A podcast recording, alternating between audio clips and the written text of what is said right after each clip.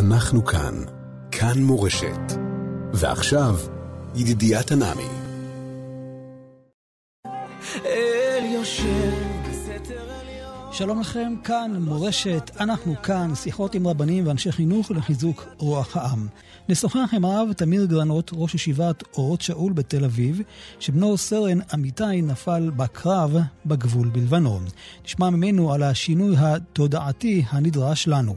כאן בצוות השידור המפיק עמרי קפלן, הטכנאי שלנו הוא גיא בן וייס, ליד המיקרופון ידידיה תנעמי, ואנחנו uh, רוצים uh, לפתוח uh, יחד uh, עם הרב uh, תמיר גרנות. הרב תמיר גרנות הוא ראש ישיבת אורות ישראל בתל אביב. כאמור, בנו סרן אמיתי, מפקד טנק, נפל בגבול לבנון.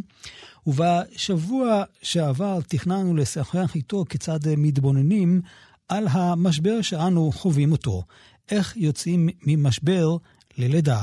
אך לצערנו הרב קיבלנו את בשורת האיוב על מות הבן ממש כמה דקות לפני העלאה לשידור. אנחנו נבקש לשמוע על דמותו של עמיתי, מפקד בטנק בגבול לבנון, ולהבין איך יוצאים מהכאב הפרטי ומהכאב הכללי של עם ישראל. שלום לך, הרב תמיר גרנות, ראש ישיבת ההסדר אורות שאול בתל אביב. כן, שומע. אני רוצה לפתוח איתך, פתחתי ואמרתי שבשבוע שעבר ממש תכננו לדבר איתך על הסיפור הגדול שחווינו כאן ומכאן לאן הולכים. ממש כמה דקות לפני השידור נודע לי על נפילתו של עמיתי, קצין, אה, קצין בשריון, נפל אה, ממש בגבול לבנון. ואולי באמת אה, נפתח, אתם ממש קמתם היום מהשבעה, נפתח עם דמותו ואישיותו. נכון, אז באמת צירוף המאורעות הכללי והפרטי היה מאוד מאוד נוקב בשבוע שעבר, כשהיינו עסוקים מצד אחד גם ב, לפני שמחת תורה בניסיונות לשנות את המציאות החברתית והרוחנית בארץ, אחרי יום כיפור, אחרי השנה כולה, ואחר כך אה, בניסיון להבין ולתת אה, קווים ולשרטט את המציאות שאנחנו עומדים מולה מבחינה מוסרית ולאומית, כלומר אחרי התקפת הרצח של, החמאס, להבין מי האויבים שלנו ומה המשמעות שלנו, ובתוך המבט הלאומי הגדול הזה, אה, אנחנו חווינו אובדן פרטי נורא, שבננו אמיתי, אמיתי צבי, בן 20, בארבע שנים וארבעה חודשים, נהרג ביום ראשון. אני אסרטט ממש במילים קצרות, כדי שיהיה יכולת להבין את הדמות ואת, ה, ואת התהליך. עמיתי מגיל אפס היה ילד מתוק ביותר, עם עיניים כחולות, טלטלי זהב, ואחרי החלקה נשאר עם חן בלתי רגיל, אבל במונחים של הורים ותלמידים קצת פרא, שובב, גדול. Uh, כמעט, uh, היו פה המון מחנכים בשבעה שלו כל השנים, כמעט בשום מסגרת שהוא היה בה לא ממש הצליח, הוא אהב לשחק, אהב לטייל. אה, אנחנו ראינו רגילים להגיד שאת הבגרות שלו, למד בישיבה תיכונית חיספין, אבל הוא עשה בגרות במעיינות ובוודיות, לא במתמטיקה ופיזיקה, ותמיד היה עם המערכת מאוד מאוד קשה. אחר כך, ברגע שהוא הגיע ל... לישיבה גבוהה, הוא למד בישיבת נחלת יהושע, גרעין שהקים הרב איתן צוקר, בבית שאן, תחת אה, ראש הכולל הרב אופיר לסרי, פתאום הוא נהיה, אה, לא, בלי שום הפרעת קשב, פתאום הוא ישב ימים שלמים, שלוש שנים רצופות ישב ולמד תורה, פתאום האישיות שלו נבנתה כאישיות שלמה. אנחנו הבנו שהכוחות שהיו לו קודם, שהם בעיקר קשורים בשם שלו, אמת, בקשת אמת, וחירות, ודיוק פנימי מאוד מאוד גדול, שמול המערכות הקודמות שהוא היה ילד גרמו לקונפליקטים, פתאום הפכו להיות לכוח מעצב מאוד גדול, וגילינו... וואו. גילינו בחור שלם, שלם במידותיו, שלם במעשיו, רגיש, עדין, אציל נפש, אה, חבר אה, לכל אה, חבריו. בשנים המבוגרות שלו, אני חושב שבע שנים אני יכול ללכת אחורה, הוא לא הרים את הקול, הוא לא אמר מילה רעה. הוא הקפיד לא לדבר לשון הרע ולא לשמוע לשון הרע, בעל עין טובה, ועל יכולת הקשבה מדהימה לחברים ולסבא ולסבתא ולאחים שלו. אולי ממש אישיות מלאה ש... מצד אחד מחוברת לשמיים, ביראת שמיים ותורה, ומצד שני אנושית מאוד, עם מוסר אה, אה, ויושר פנימי מאוד מאוד גדול. וכשהוא התארס ב- ביום ראשון של חול המועד סוכות, הייתה מסיבת אירוסין, הייתה שמחה גדולה, תראה סימרוני מכפר חסידים לבית לוינסון. הייתה לנו תחושה שזה לא רק אירוסין, אלא באמת הגיע לאיזו שלמות, להיות אישיות שלמה ומגובשת, עם חלומות ברורים. ממש כל, ה, כל העתיד פרוס לפניו, אבל לא באופן מופשט. אפשר לראות אותו. אפשר לראות את הכוחות שלו. הוא מסרטט כבר. כן, כן, ממש כך. הוא ידע שהוא רוצה לחזור ל... לישיבה הזאת, הוא לא היה שלוש שנים בישיבה, אחר כך הלך להסדר שנה וחצי, חזר לישיבה, מאוד מאוד אהב ללמוד תורה, אבל אז הוא הרגיש, לא מיציתי את הכוחות שלי, את כוחות המנהיגות שלי, מה שאני יכול לתת לעם ישראל, אני רוצה להיות מפקד, להיות קצין. הלך לבה"ד 1, קורס קצינים וכולי, והוא אמר לעצמו, תורה אני יכול ללמוד כל החיים. צבא אני יכול לעשות רק עכשיו, כן? את התרומה הזאת לחיילים, לצבא אני יכול לעשות רק עכשיו, אני אעשה ונחזור לישיבה. היה ברור לו שהוא מתחתן, שהוא חוזר לישיבה, ואחר כך את הכוחות האנושיים, נפשיים והרוחניים הגדולים שלו, הוא ייתן במקומות שונים באופן מאוד מאוד בהיר, כאילו ככה, הייתי אומר, אמרתי כמה פעמים אה, לחברים ולמחנכים, יש הרבה בחורים שלנו, נוער שלנו, שהוא מאוד מאוד מבולבל, כאילו, כן, לא יודע מה הוא רוצה, לא יודע מה הוא רוצה מעצמו, מחפש את עצמו וכולי. ומצד שני, הם מחנכים מנסים כאילו לפתור את זה על ידי זה שהם נותנים אידיאולוגיה מאוד ברורה, ואומרים מה צריך לעשות, מה צריך לחשוב. ואמיתי הצליח למצוא את הדרך איך להיות שואל ומבקש, דורש ומחפש, מברר, יודע להקשיב, יודע לברר, ולא להיות מבולבל. להיות עם עמוד שדרה פנימי, לראות את התכלית, לראות מה טפל ומה עיקר, וזה היה מרשים ומלבב. והייתי אומר אולי, ככה עוד, עוד דבר על, ה, על האישיות, יפה mm-hmm. תואר ויפה מראה, אחד המפרשים מפרש שיש שוויון בין היופי החיצוני ליופי הפנימי, הקבלה. הייתה היה בחור יפה תואר, היה כיף להסתכל עליו, עיניים כחולות, עדין, עם חיוך עדין, עם יופי פנימי, סדר פנימי מאוד מאוד גדול. אה, אנחנו ככה רגילים לספר עם צער עמוק, ועם, אבל עם זיכרון מתוק, שהוא נכנס, שהוא מגיע מהצבא, הוא נכנס הביתה, זורק את הנשק מיד בכניסה, חיבוק לאבא, חיבוק לאמא, אמא אומרת אתה רוצה לאכול, אבא אומר אתה רוצה קפה, לדבר, רגע, רגע, רגע, הוא לא, הוא לא מוכן, הוא ניגש לפסנתר, פושט אצבעות ארוכות, הוא היה מטר תשעים ושתיים, מאוד גבוה.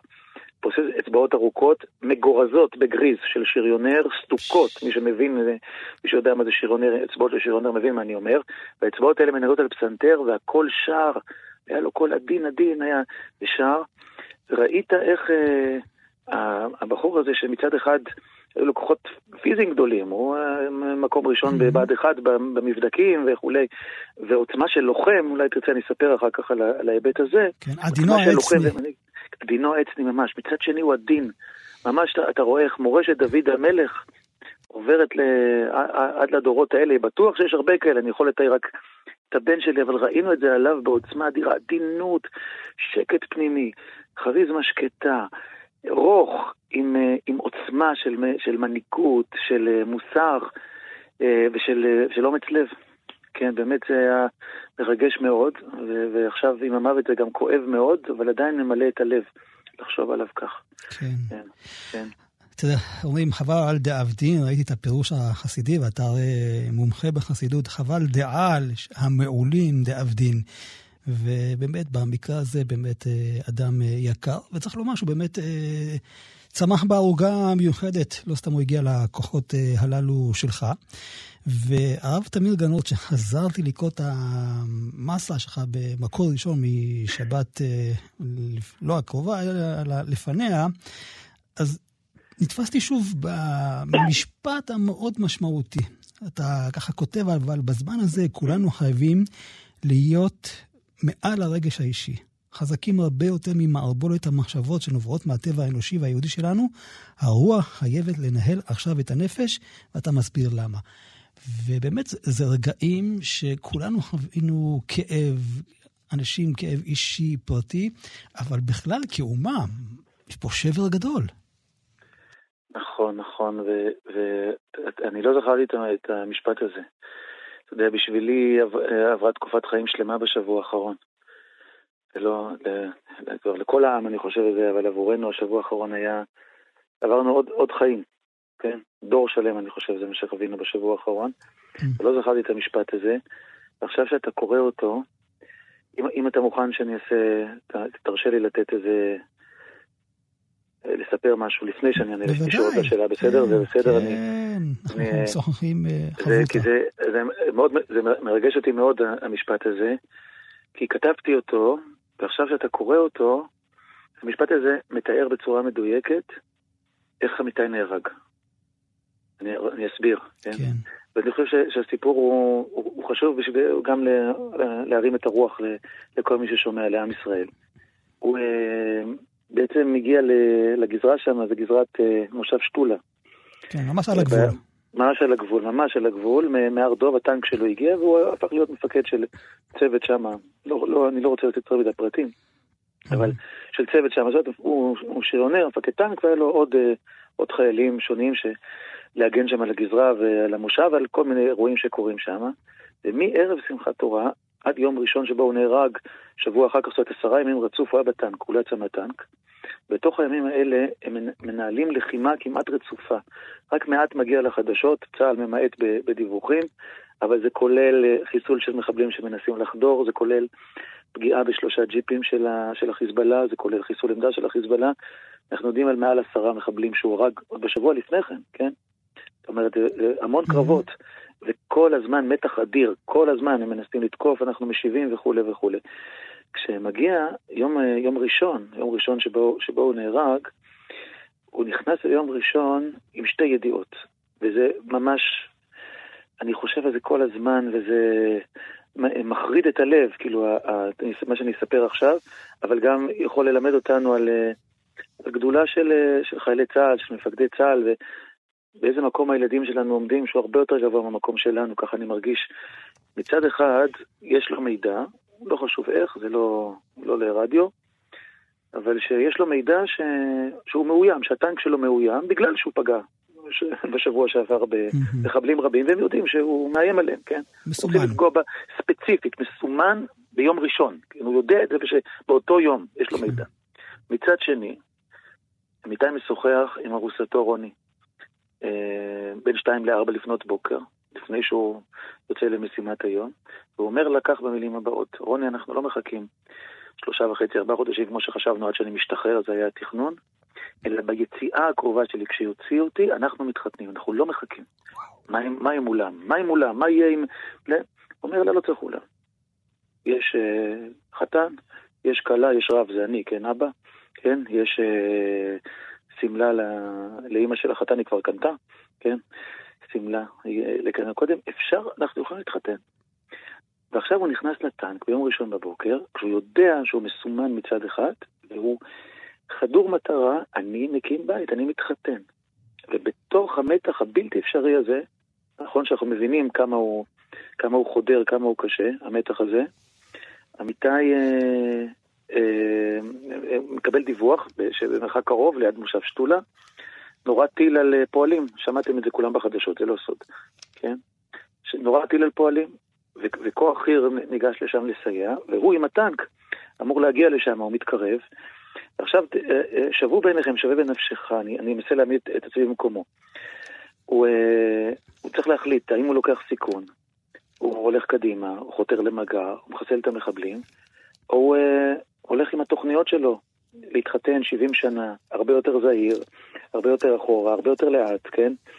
עם הבטחה של, שלו לארוסתו. זה נורא ואיום, כן? איך, איך, איך במצב כזה, איך אתה מקבל החלטה במצב כזה? והוא יודע שהכוח שנמצא שם, הכוח שנמצא שם לידו, חשוף שהלך, ל... שהלך לטפל בפועלים, להגן על הפועלים, כאילו וכולי, הוא חשוף. הוא מחליט, אני חושף את עצמי, כדי שאני אוכל לפגוע בהם וכדי שאני אמשוך אש ולא, ולא הם יקבלו, כי אני מוגן יותר, הטנק שלי מצב טוב יותר. ובתוך ההחלטה האמיצה הזאתי, שבתוכה הוא שוכח, כדברי הרמב"ם, את ביתו, את אשתו, כן, וכולי, כמו שצריך, כמו שלמדנו ביחד, כן? Mm-hmm. הוא שוכח הכל, כאילו שוכח בכוונה, כן? כי זה מה שצריך לעשות. הוא מסכן את עצמו, נחשף ונהרג. זאת אומרת, שהרוח תגבור על הנפש, כן, זה מליצה רק. זה, זה רגע נשגב שבו הרוח, כלומר ההבנה של המשמעות של התפקיד שלי, וזה שאני עכשיו לא נמצא כאן כאדם פרטי, ושכל מפקד צריך להחליט אותה החלטה, כי אם כל המפקדים יחליטו החלטה אישית, נפשית ברגע הזה, צה"ל לא ינצח. עד ישראל לא תקום על רגליה. אז הרוח גוברת על הנפש. זה, זה בדיוק המשפט שאני כתבתי. עכשיו, ה, ה, אני, אני אגיד אה, משפט עכשיו חריף, קצת מזעזע, אבל אני מיד אסביר אותו. אחד הבנים שלי ייבדל לחיים ארוכים, אמר לי בליל שבת, אבא, אתה יודע למה אמיתי נהרג? בגלל שאתה הצלחת בחינוך שלך. וואו. כן, אתה, אתה מבין, עכשיו הוא לא מתכוון להאשים אותי. הוא מתכוון לתאר. את האמת. את האמת, את האמת, כן. עכשיו, עכשיו, אני, זה, זה נורא כי, כן, איבד, איבדנו אותו. איבד, איבדנו אותו אה, בגלל זה. אבל יכולתי לחנך אותו אחרת. הוא לא היה הוא, אני לא הייתי אני. אה, אה, הורה ישראלי אמיתי יכול לחנך את, את הבן שלו אחרת, אם אנחנו רוצים לקום על רגלינו כאן, לעמוד מול אויבינו, לחיות כאן לנצח נצחים, יש לנו אפשרות אחרת, כן, שה, שהרגש הפרטי יגבור על, ה, על הרוח הכללית, הרי זה לא יכול להיות. אז עבורנו זה, זה טרגדיה עצומה, אני אמרתי ב, בהלוויה, שככה נרגעתי שאני הפסדתי את המלחמה הפרטית שלי. אבל אני בטוח, משוכנע, מאמין, שעם ישראל ינצח במלחמה הכללית שלו. והפרטי הזה, צריך להכליל אותו, כולנו, כולנו, כולנו, כל עם ישראל, צריך עכשיו לעמוד עם הרוח, הרוח הגדולה, הרוח הלאומית, הרוח של האחדות, רוח הגבורה, הרוח שמבינה שיש הבדל בין טוב לרע, ושברע צריך להיאבק, ולהניח את הפרטי כולל את הדעות הפרטיות שלנו, כולל מה אנחנו חושבים על הדעות של הזולת ועל עמדתו וכולי, וללכת עם הרוח הגדולה למרות הרגש הפרטי. הכוונה בסיטואציה שאנחנו נמצאים בה היא גם מה אנחנו עושים עם המפחדים מהילדים שלנו, ומה אנחנו עושים עם השבויים וכולי וכולי, שאלות עדינות, מוסריות משמעותיות. אבל כרגע, בשעה הזאת, היכולת שלנו לעמוד על רגלינו, התנערים מעפר קומי, לבשי בגדי תפארתך עמי, שנלבש בגדי תפארת, קשורה לכך שאנחנו כולנו נהיה עם הרוח, הרוח ממנה באנו, והרוח שהיא החזון המשותף שלנו, של עם ישראל, להקים ממלכה של טוב, של מוסר, של צדק מאוחדת, שבה כל ישראל אחים. ועם זה אנחנו נוכל לנצח בקלות. אני לא מפחד מהם בכלל, מה, מהאויבים שלנו. אני לא מפחד מהם בכלל.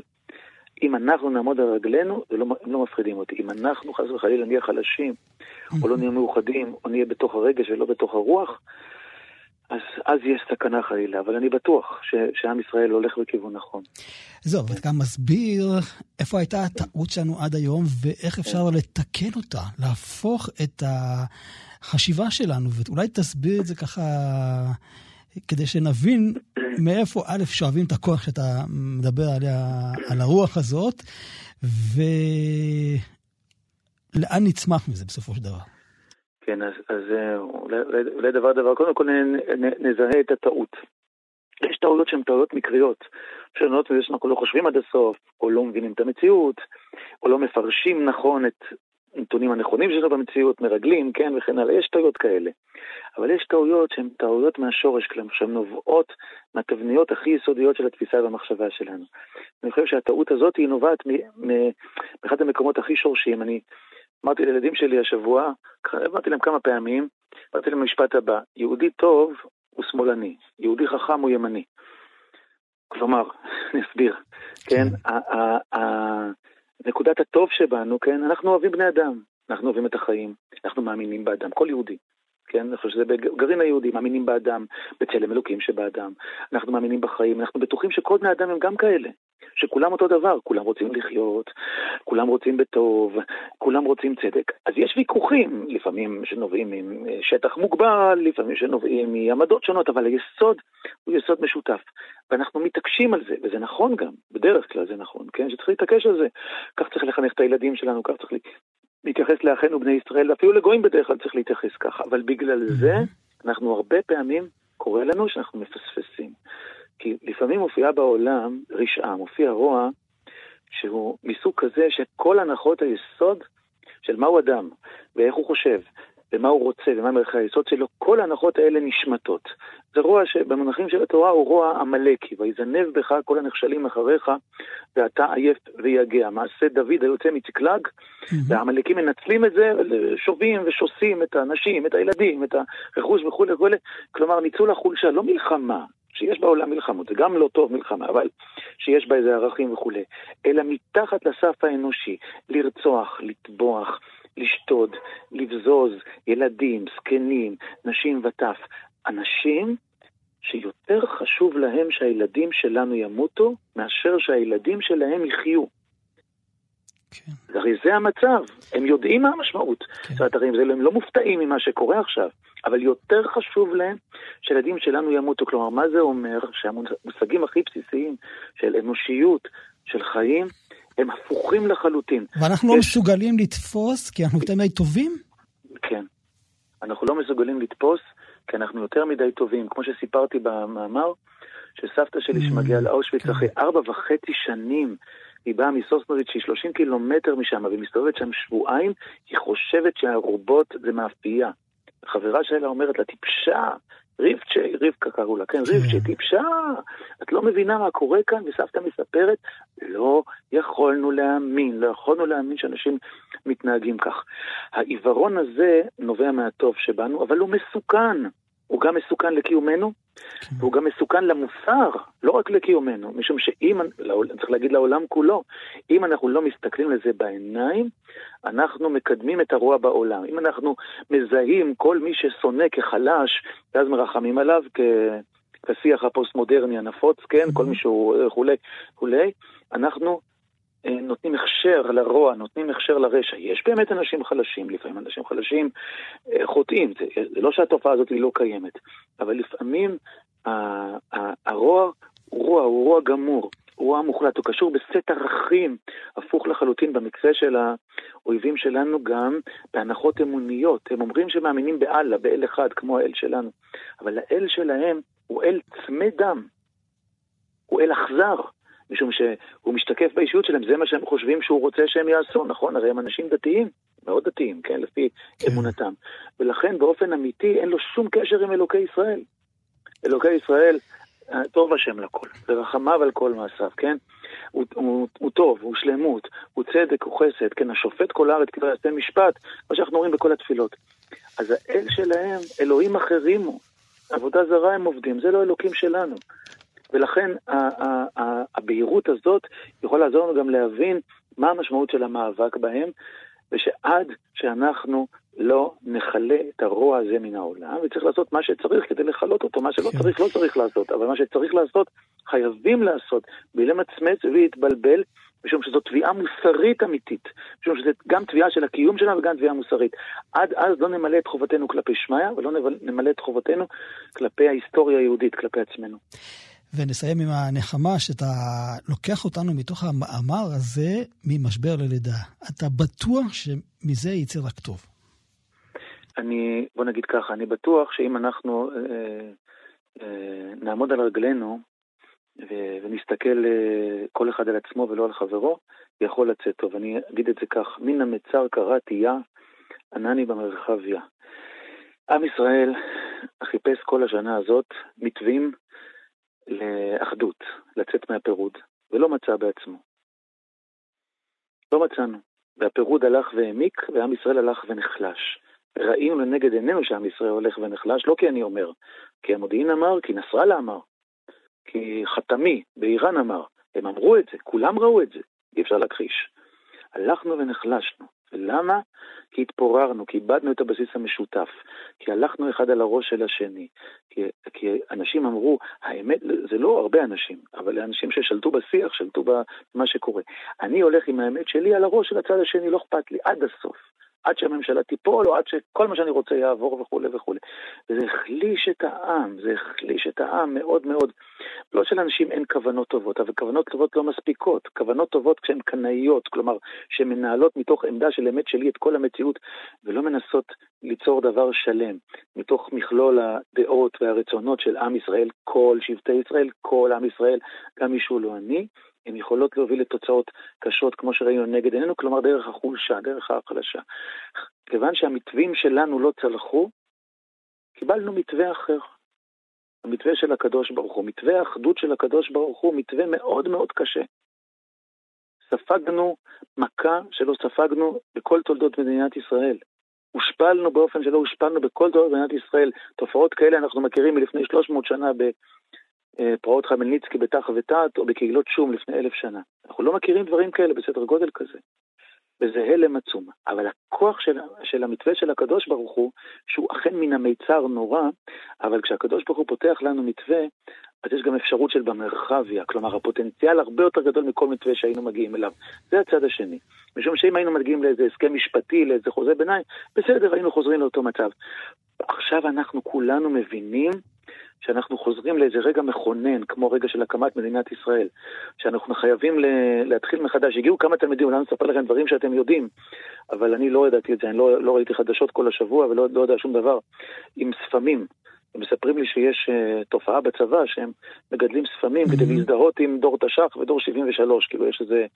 כן, עכשיו זה, זה סימן חיצוני, אבל אני אומר, אנחנו ברגע מכונן, מדינת ישראל עומדת על רגליה, לא רק בגלל שהיא צריכה להגן על עצמה, אלא בגלל שאנחנו כולנו מבינים שמשהו התפורר, התפוגג בברית היסודית שלנו, גם בברית הייעוד וגם בברית הגורל. ולכן יש כאן הזדמנות אדירה.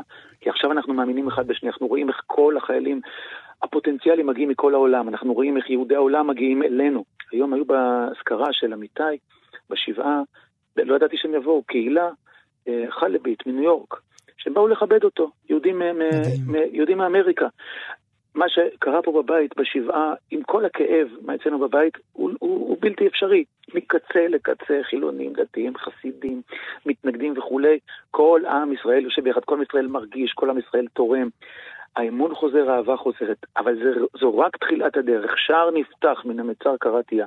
מוטל על כולנו לא לצפות למשיח, ולא לחשוב שזה יבוא מאליו. לתקן, ושאף אחד לא יגיד, הם אשמים. שכל אחד יגיד, mm-hmm. אני מסתכל על עצמי, אני אחראי, מה אני יכול לעשות, מה אני משנה, איך אנחנו לא חוזרים למצב, ולמעלה מזה, איך אנחנו מתעלים למצב יותר גבוה שבו ברית הגורל שהוטלנו אליה, כלומר האיום שמוטל מולנו, תחבר אותנו ותהפוך להיות גם ברית של ייעוד, של, של הסכמות, של חלומות משותפים, של בניין משותף. אני בטוח שאנחנו יכולים לעשות את זה, אין לי ספק שאנחנו יכולים לעשות את זה, אבל צריך ללכת, להיכנס לעבודה. כמובן אנחנו מרוכזים עכשיו במלחמה, זה ברור, אבל מי שלא נמצא במלחמה, וגם במובן המהותי, איפה הלב שלנו צריך להיות, וגם מה שאנחנו מבטיחים לעצמנו, המלחמה הזאת צריך להגיד, אני מבטיח לך, ילדה שלי קטנה, או אני מבטיח לך, שכן שלי יקר, שלעולם אוהב אותך. שלעולם מאמין בך, שעולם לא ילך על הראש שלך, שלא יהיה בעל מחלוקת, ש, שאראה את מעלתך ולא את חסרונך, כדברי רבי אלימלך. כל אחד צריך להתחייב לחברו. ואחר כך גם ברמה הלאומית, גם ברמה של המנהיגות, אז אני בטוח שנהיה מקום יותר גבוה מהמקום שהיינו בו לפני כן, אחר, בעזרת השם. הרב תמיר גרנות, מרגש, רוממת אותנו, הקדוש ברוך הוא ישלח לך נחמה שלמה. אמן, אמן, אמן, תודה, תודה, ולכלל ישראל, ושלא יהיה עוד דאבון לב באף בית בישראל, בעזרת השם. אמן, כן יהיה רצון. תודה, תודה, כל טוב. אנחנו כאן, כאן מורשת.